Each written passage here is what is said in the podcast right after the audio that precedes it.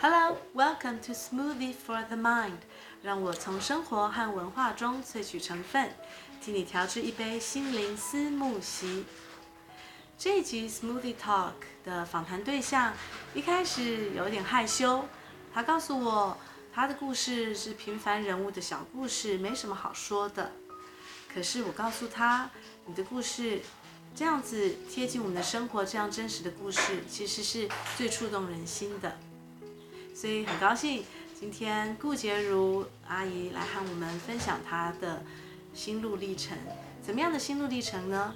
我第一次见到她的时候，她带了这个小朋友来，这就是她的编织作品。所以她在编织方面已经有了很长的经验，有很多的不同的编织心情，也有了她一套的生活哲学。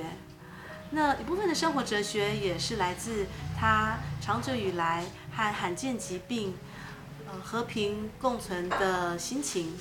所以，我们今天就来听听顾洁如的心情故事。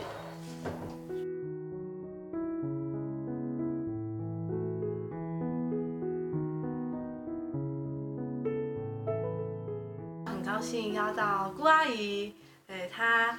带来了很多的其他的小贵宾、小来宾，跟我们一起录这一集的节目《Smoothie Talk》。顾阿姨你好，你好，嗯，这些都是顾阿姨的作品，真的很多元，还有包括后面这一条，对不对？是你的宝贝。对。哦，您的编织已经有多久的时间了？十几年了。十几年了。那从一开始的时候是怎么样的机缘让你开始产生这个兴趣呢？嗯，因为我有个很好很好的朋友，大我十一岁，那他实际上在我人生。有困惑的时候，会让我有一个希望，然后引导我前进。然后那年冬天，我知道他怕冷，我就想织顶帽子给他。于是我就去一个百货公司的编织毛线店，我说我只想学一顶帽子。那那个店员就蛊惑我，你你要织帽子，不如织一件外套比较实穿。然后我就说我我不会，我什么都不会。他说我教你。哎，于是我就这样织了第一人生第一件作品，就是他的外套。嗯。那后来因为某种原因，我就停了。可是。再后来我就呃生病了，生病以后我就觉得有一个有一样东西我一直想学，我觉得我有一个梦想，我希望可以用更多的编织作品，可以呃贿赂我旁边的身边的每一个人，然后甚至可以有更更更大更远的梦可以做。嗯。所以那时候是从一顶帽子，想一个友情的关怀开始的，可能物质生活比较满足了，然后东西很快，资讯很很很快的流通，可是大家好像反而更需要这些比较 calm down 的东西。所以我最近在欧陆也常常发现，哎，其实好像越来越多这种手工艺品，它又开始成为很多人的兴趣，是好像慢活的慢活的一另一种可能性，很疗愈的这一支。是顾阿姨送给我和孩子的一只小马，然后它用的呃这个布料都特别的好，所以完全都不会过敏，好舒服哦。但是这一批小马以以小马为例的话，嗯嗯，就编织来说，你是先想到我要编什么？因为那年是马年，马年，所以我就去找马的有关的图，然后就开始找线，okay. 然后一个一个结构一个结构慢慢织好以后，勾好以后呢。再拼凑在一起，嗯，可是拼凑的时候要注意他的脸的长相，嗯，所以也是拆了又又又缝，拆了又缝。哦，那有些就我还有可能很多朋友不了解，你可以跟我们说，如果你要织这匹马，你刚刚说要先构图，先找图，找图。对，那如果没有图的话，或者是那个图我们勾出来效果没有那么好，我们自己要修图。哦，就凭经验，当然有很多失败的案例。那那一张图，它会长得是像一个平面图吗？平面图。把一只马，它是等于是这样子趴下来的。呃，没有没有，它就是每个部位有不同的、哦、不同的图示。是。然后头啊、身体啊、脚啊、尾巴，然后最后整个马鞍，它都有不同的图示，就是一张图里面就有不同的呃样样貌。对。然后不不是那个马趴在那。哦，那是最后一个地方一个地方织好，然后再。再把它接起来，用缝的把它缝起来。哦，了解了。所以构图好，然后接下来就是要去构料，对不对？对对。嗯、那我我希望我弄出来的东西，大人小孩都可以用，所以这个线就会比较好。就是西班牙的，它是不会过敏的。哦。然后，因为我希望收到的小孩都不要因为这个痒痒啊，这样。对。所以找到线以后就开始勾了。嗯，OK。然后勾，大概说这样子，这个作品大概要多久？如果顺利的话，其实一天就可以；不顺利就先摆着。做别的事，因为真的编织就好像人生一样，你会遇到很多不顺的时候，然后是莫名其妙的撞墙，按部就班的织，怎么还是不顺这样？对，或者是怎么都弄不好，那就是撞墙了。撞墙你就不要动，就像人生一样，要找另外一条路，不能一直钻牛角尖。OK，然后之后那这个同时你就会去，你会做什么事呢？如果撞墙的时候，我就做别的，譬如说织毛衣。哦，完不不同类型的东西。对。嗯，OK，织完以后还需要再调整，对不对？要。调整的话，它这个重拆的比例是多多高？几率吗？刚开始还蛮高的。嗯。因为那个脸不正，跟脖子的 这个这个宽度不同，或是呃比例不对，那就要拆掉它。但是。真的三三支以后就很上手哦，真的哦，哇，OK，所以这是，所以你这边织了很多，都会有时候会分享给亲朋好友，对对对。那哪一些像你今天这一件毛衣是？对，也是我自己织的，对。哦，但是我有老师。OK，所以还是不断的在精进。嗯，对。那就编织来说，你觉得呃，老师教给你，还有你自己后天的努力的比例呢？你觉得这个是会有天天所谓的天赋吗？有，但是要兴趣要很大，要有绝对的高度兴趣，你才走得下去。OK。天赋其实就像读书一样，你很有天赋，可是你不努力也没有用。嗯。天赋我没有啦，就是兴趣。嗯嗯，OK，了解。哇，所以顾阿姨真的织很多，那这个又不太一样，对不对？对，这就是这就是这个也是用织的吗？是用钩的。其实这些都是用钩，只有身上是用棒针。哦，了解。那这个是原本就是线归线，线是一坨蓝色的线。嗯。然后呢，它那个管状的亮晶晶是一一一堆你不起眼的东西，你就是一坨。然后你要把这个线穿，把这这些管状的珠珠穿进去那个线里面。哇！而且要预估，譬如说这个包包要三千多个这个小小的珠珠，你就要去数大概。就是你这个穿在线里面一定要多于三千多，不然不够很麻烦。所以它也是一个智力的训练的，对。还有眼力。算数学、智力、眼力。对，还有眼力。嗯。那不然你现在是嗯凭心情决定我今天要不要编织吗？还是你会你刚刚你说说到练习嘛？还是有那个毅力？还是你会给自己出功课？我希望就像有的作家会说，我就算没有出书，我就是要练笔，我就是每个月要练会会哇会是怎么？怎么样的对自我要求？嗯，没有要求，就是不要让自己闲在那边。嗯，因为每天还要上班，所以我就会利用上班的这个前八点到九点那段时间，到了公司我就开始想我最近要做什么。哦、那最近最近新学就是狗。哦。对，就是狗。哇。所以我就觉得，对，我就觉得狗蛮好的，蛮疗愈，所以我就会在上班时候做这些比较轻松的东西。是。然后下班如果有空的话，我才开始织毛衣。嗯。就比较。不费在公司不费脑，在在家里比较费脑。因为呃，顾阿姨的事业其实也发展很好，一直在外商银行上班。对，这也是一个非常烧脑的工作的。尤其最近。哦，对，最近大家都是被受到疫情影响，起起伏伏的。嗯。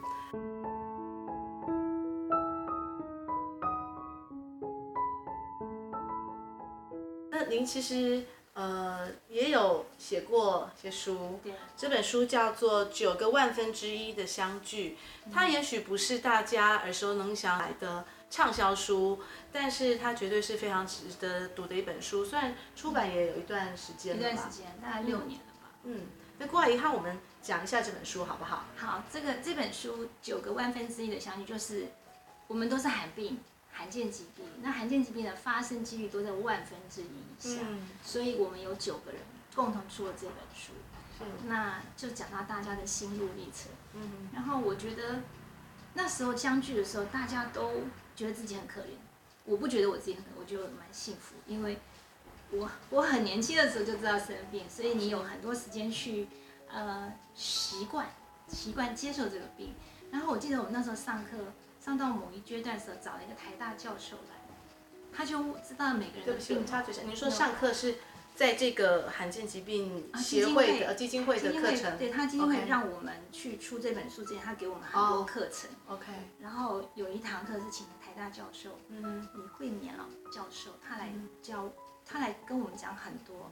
那他知道我们每个人的状况之后，他问了我们一个问题。你们有谁愿意把自己的疾病跟谁交换？哦，我觉得这个醒思很特别，因为我们常常会觉得自己好可怜，每个人都觉得自己好辛苦。那那如果真的辛苦，你愿意跟他交换吗？嗯，没有一个人要换。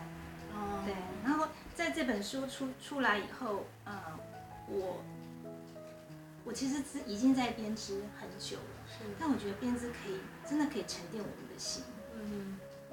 尤其你在很不能够适应说自己未来会有什么变化的时候。嗯。平常都一直必须必须要去注意自己的健康嘛？呃，我们这不会不会好。对对，所以就是你要已经找出跟他和平共存的这个方式了嘛？有啊有啊。哦，可以跟我们说一下这个紫质症，紫色的紫，品质的质，品质的质，因为我想听过的人很少，可不可以跟我们讲一下？它发生几率三十万分之一。哦。就三十万个人才有一个人。是。台湾目前大概不到三十个，但是但是一开始那个痛是嗯，譬如说肚子痛、关节痛、发烧。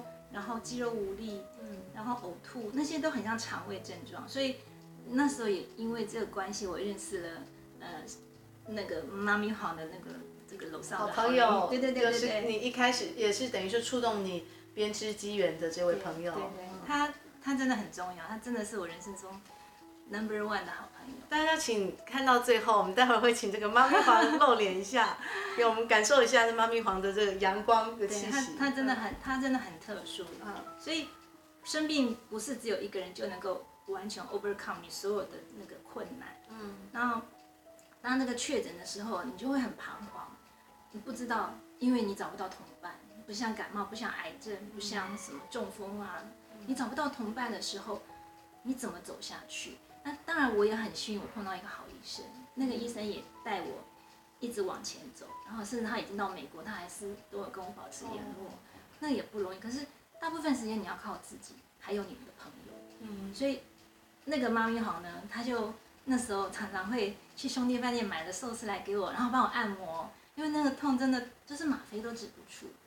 目前也没有任何药是可以抑制它的吗？有。目前有一个药是打进去会让你的肚子不痛。哦但是关节痛痛都还是存在。它这这个病紫质症，它是身体的哪一部分？是神经受到伤害吗？内脏神经，就是它有分，它有分两大类。女生大部分都内脏的神经，那男生就是皮肤型，那个更惨。还好我没有得，因为他就是遇到阳光就起水泡，哦，而且就体无完肤，哎，就是很惨很惨，很像很像泡泡龙，它它又不是泡泡龙，很惨。那我们女生就是外面看不出来，就是内脏跟神经，就是很多症状，然后可能很多医生会认为我们我们根本就无病呻吟，可是还好，我我觉得我们都遇到还蛮好的医生。嗯嗯嗯。等到得到那个病，其实很很长一段时间自己要克服那个障碍。嗯。因为家里我我不习惯诉苦，那家里老的老小的小，我要跟谁讲？又没有又没有结婚，那就是靠这种。老朋友，哦，走一辈子。他有时候苦的时候就打电话给他，是，然后打电话给他，然后讲到后来就觉得自己很抱歉，然后不好意思，我讲那么多乐色给你听。那他就说不会啊，我很有成就感呐，因为我讲的话，我我我反过来安慰你的话，你都听得进去。他说他也很有成就感，所以你就会觉得说，其实老天爷对我不差嘛。嗯，虽然这个病很很很啰嗦，很讨人厌，可是你看我还还是遇到好朋友、好医生啊。就身边还是有这种天使陪伴着你。对对，所以觉得还好，还好我年轻就得了，不会说老了以后我都不知道怎么样克服心理的障碍。OK，呃，因为这个疾病真是罕见疾病，我想知道不多，我再问一两个问题。所以他目前是有药，但是这个药就是也不可能治愈嘛，所以它只是去减缓你的肚子疼痛。哦，OK，就是只有肚子疼，那神经都没有，关节疼痛都没有用。哦，你觉得现在我们台湾的社会对于罕见疾病？呃的提供的资源，还有提供的关怀和谅解，够吗？还是是有什么你觉得可以加强的地方？我，我觉得就紫质症来讲，呃，我们在台湾的紫质症病人是很有福气的。嗯，我们每一支药要两万五，每一针就一点点，每一针。多久需要一一针？呃，我是因为我要上班，所以我四个礼拜接受四针。OK。所以也要将近十万。是。那有的病有痛了就去打。这个在台湾有健保，你知道在香港、大陆都没有。嗯，所以我觉得，就算你生病，你还有药医。是，我觉得在台湾，我的病来讲，我觉得很好。嗯，那其他病的话，我觉得有海病基金会，是，就是就是帮忙出这个。对对，它是一把大伞，它已经成立二十年了。哦。它就一直照顾我们这些海滨的弱势。嗯。但是你说政府其实，嗯，多多少少都会有一些不谅解的状况，包括医生，包括我们有病，然后跟医生讲说我哪里不舒服，是。某些医生会认为说你根本就不是，你你你你根本就是心理的问题，还是有。嗯。这是不可无可避免的。是。因为。大家都想法都不一样，而且很多医生会有本位主义。哦，怎么说？他认为你就不是。哦。因为我们已经有验出来，他就说你现在不是发作，我不给你打这个药。哦。嗯，还是有的。嗯嗯。但是就需要大家一起努力改变。嗯、那呃，罕见疾病，你说三十万分之一，子先生来说，就您的了解是怎么造成的？是跟生活作息有关吗？还是这就是完全是一个？几率其实它有其他诱因，大部分是遗传，也有也有是不是遗传后天的。哦、那我的病友们大部分都是遗传，那我是属于后天的。嗯，那后天有七大诱因，压力最可怕。全世界什么病最大的就是压力，压力，然后荷尔蒙，嗯、然后呃药物，已经会互相影响了，对不对？对，还有药物，嗯、还有呃不当的饮食减肥，它都会让一些本来可能平静的没没事的。他会把它蹦出来，嗯，就我们有七大诱因，还有还有什么？反正就是这这最最最可怕就是压力，是，OK。也许那个时候你也不知道，也许可能是工作啊或者生活中一些压力，也许可能就把这个病把它逼出来了。对对。但是你也讲，呃，可以说这个算是你现在舒压的方式吗？对对对。哦。很大很很很慰藉的一个东西。对对。而且很有成就感。嗯，OK。那像，哎，我想要再讲一下这个袋子，它的。它的质量也好特别哦，它是日本的好的一种 linens，它不会比较不容易断。嗯，然后对啊，这个包其实那时候心情很不好的时候，你就想织一些亮的东西。是，那我就觉得虽然我不会用，可是我就想要织一个亮的东西，让自己的心情赶快上扬一下。哦，了解了解，哇，真的很棒。然后后面这个呢？对对，其实其实这个是很难的，因为你要先从圆心开始，然后再把它。弄放射成一个方方形，然后这个毯子我织了大概四个月。哇！那我那时候的梦想其实就是希望有一天，当社会有需要的时候，我可以拿来义卖。因为有些东西是我不会用的，但是我就是希望，因为社会帮先帮助了我，嗯，尤其是健保的部分，是他们真的帮助了我们很多。那我们有能力的时候，我也希望我能够帮助社会，所以就一直保留到。某一天，哇！所以你现在给自己会给自己出功课，还是要叫自己要练练这个技巧的时候，你其实反正你就摆着，也许有一天他们就会发挥他们自己的作用的。对，我我不断的做，就是有两个行李箱就已经放好，准备那一天来临。哦，对，所以他们之后可能都会成为某一些某一些需要的人的小天使。对，我希望。哇，OK，嗯，好，今天先谢谢顾阿姨，但是。我们要邀请小太阳出出场。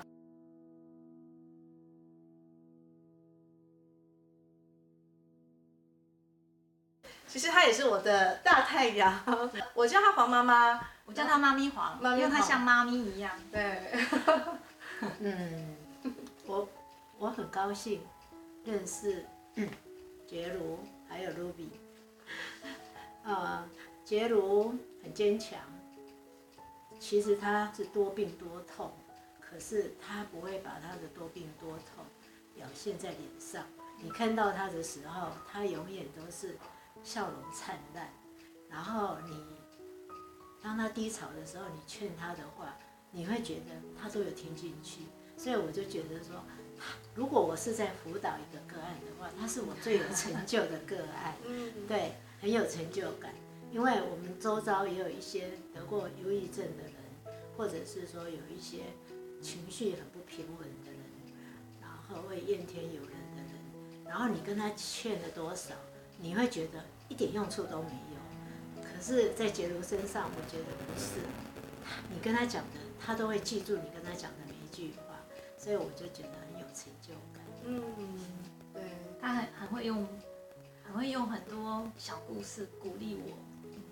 黄妈妈，你你我刚刚说，呃，黄妈妈也是我的大太阳，因为她算是我的忘年之交。虽然，呃，我从二零一二一二年的时候就搬离台湾了嘛，但是我们一直也算是笔友，对不对？对，就是会有书信往来，彼此哎去旅行的时候都会寄张明信片，是，哎，然后表示说你走到哪里，这个朋友，这个万年之交都放在你心里。嗯，有时候在整理行李的时候，就会想说，啊，我要把 Ruby 的地址带着哦，不要忘了哦。到时候要写明信片的时候 会忘了。有几次，因为常常出国，有几次看到那个很想跟他分享的明信片，可是就很懊恼啊，他的地址，因为他要搬了，搬到美国，在奥奥地利，然后在美国，然后到德国，有时候那个地址啊。有时候就会忘记，所以我每次都我在整理出国行李的时候，我一定会先把他的地址把它收进来。我妈，我有个问题，因为其实真的每一个人想到你，我觉得不管是我的女儿想到你，或是我妈妈，或是姑阿姨，呃，不管男女老少想到你，就会觉得你是个很温暖的人。但是温暖的人，太阳它还是会有它，嗯，比较雨天的时候。你自己是怎么样去疗愈，或是自己去平衡自己的？心情。当我心情不好的时候，我就去走路。嗯，我我曾经有一次，嗯，挫折过，就是说我我在处理工作的时候发生了一些问题，然后然后受到一些挫折。我记得那个晚上，我是大概从差不多六点多，然后一直走，一直走，一直走走。走走到从公司走到家里，然后那个当然也会流着眼泪，然后眼泪就一直走走走到眼泪干了，然后走到家里的时候，哎，我就觉得我好像就没有那么难过了，所以我很喜欢去散步，很喜欢走路。呃，好像有一个有一个文学家曾经说过，他说当你开始走路的时候，你的大脑就开始。在思想，在思考了。我我我觉得，我印证在我自己身上。我觉得，就是说，有时候我们对人生很多事情还没有办法爬爬梳出一个条理、一个脉络，你要怎么去对应的时候，我我觉得我每次就是走路，然后在走路的过程里面，然后一条、两条、三条，千就是说千头万绪，然后你就慢慢、慢慢、慢慢整理出一个头绪来。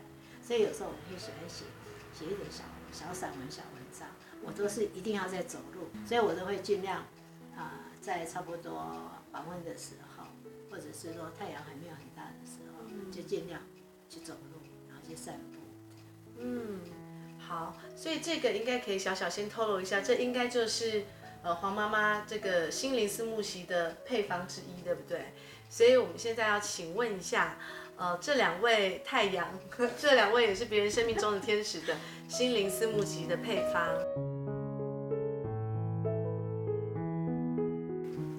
我是洁如。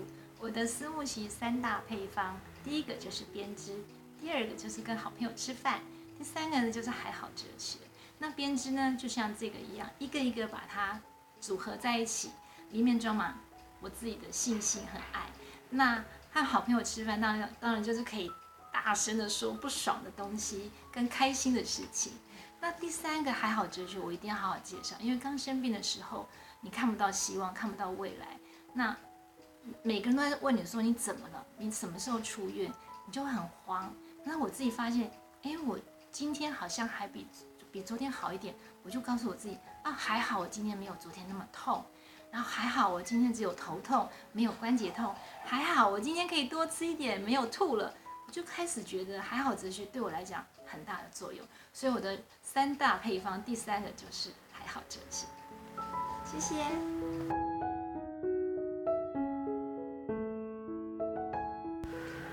Hello，我是秀兰。嗯，说到啊、我的心灵思慕席吗？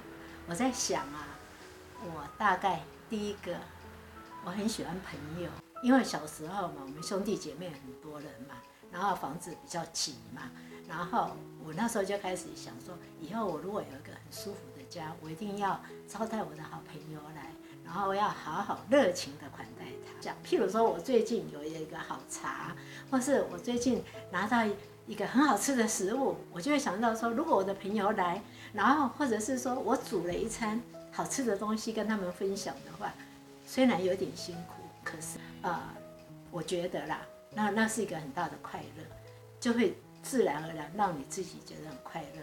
然后，所以那个是第一分享。然后第二个的，我也很喜欢嗯读一点书，因为我都是乱读的，有有什么就读什么。可是啊，有时候我觉得你读到一点不错的啊，有一点启发性的东西的时候，或者是说啊，你从别人的经验里面，然后读到人家怎么样走过来，然后他出。面过面对过怎么样有趣，或者是说呃怎么样多彩多姿的事情的时候，你会觉得说你的人生好像又多活了很多年，因为人家走过的那一段路，你根本你不用花几年几啊、几个月去走，你就已经吸收到他的经验，所以你可以从别人的啊、文章里面，你会找到解决你解决你的。或者是说你要面对的问题的时候，你会找到一个示范，对，那所以第二个片配方就是阅读，然后第三个配方嘛就是散步吧，因为你在散步的过程里面，你你的想法就会沉淀下来，然后你就会整理出一些思绪，不管就是说呃你读过的东西，或是别人讲过的话。或者是说你过往的一些经历，你就会把它整理起来，所以那是我的第三个，嗯，心灵配方，耶。